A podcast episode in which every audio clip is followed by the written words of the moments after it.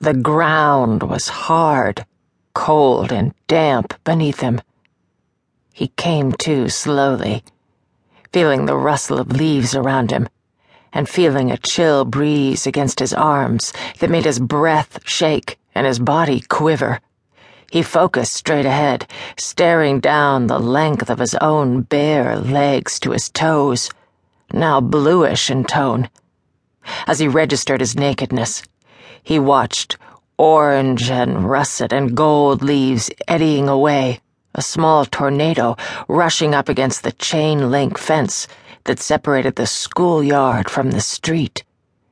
He was inside, looking out, and his surroundings came into full focus with a rush of recognition. Twin Oaks Elementary School. Shit, he whispered, cold panic flooding through his veins. He tried to leap to his feet and smacked his head against the metal pole behind him. Yowling in pain, he momentarily saw stars and squinched his eyes closed. He heard something fluttering overhead and opened one eye to see a woven basketball hoop dancing in the stiff breeze.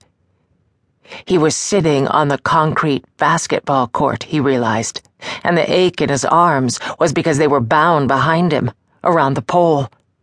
His wrists throbbed from the pressure, his flesh pinched from the hard bindings. Gulping in fear, he could feel his heart galloping inside his chest. He was inside the playground, tied to a pole, at the school where he was employed. Blinking, jerking his body around, his eyes frantically searched his surroundings for an answer. He realized belatedly that he did have some clothing on, his boxer shorts. Nothing else. That bitch! That bitch who'd zapped him with the stun gun.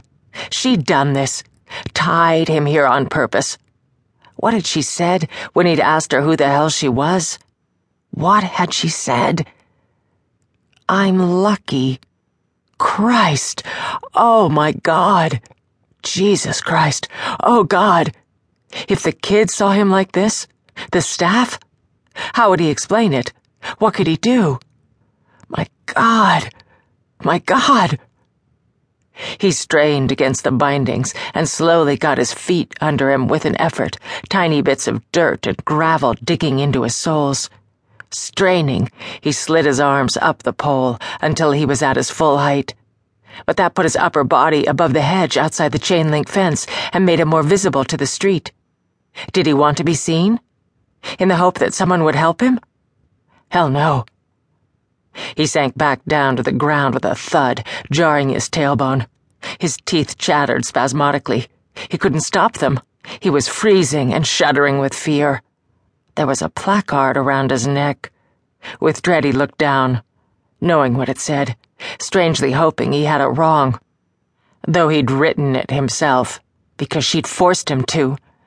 Dipping his chin, he could make out the bottom words I can't have and it wrung a tortured cry from his soul. That fucking bitch! She'd done this to him. She'd made him drink the drug that had knocked him out, and now he cringed inside, recalling the way he'd begged her to let him go, pleaded with her for mercy. She'd strapped him into the passenger seat of his own van when he'd been disabled by the shock, tying him down, and when he'd feebly fought her, she'd zapped him again but he'd refused to drink her concoction. Wasn't going to let her take her damn abduction to another level. Wouldn't do it. So, she'd held up the gun and pressed the button, and he'd heard the crackle, smelled the scent of dangerous electricity, seen the determination in her eyes. He'd babbled on and on, promising her things he would never deliver on, anything to be set free. He told her that she had the wrong man, Whatever her deal was, he wasn't the right guy. There was some error here. She must realize that, right? Her answer had been a hard, no mistake, Stefan. And he'd gone slack jawed at the sound of his own name. She knew him? She'd specifically targeted him?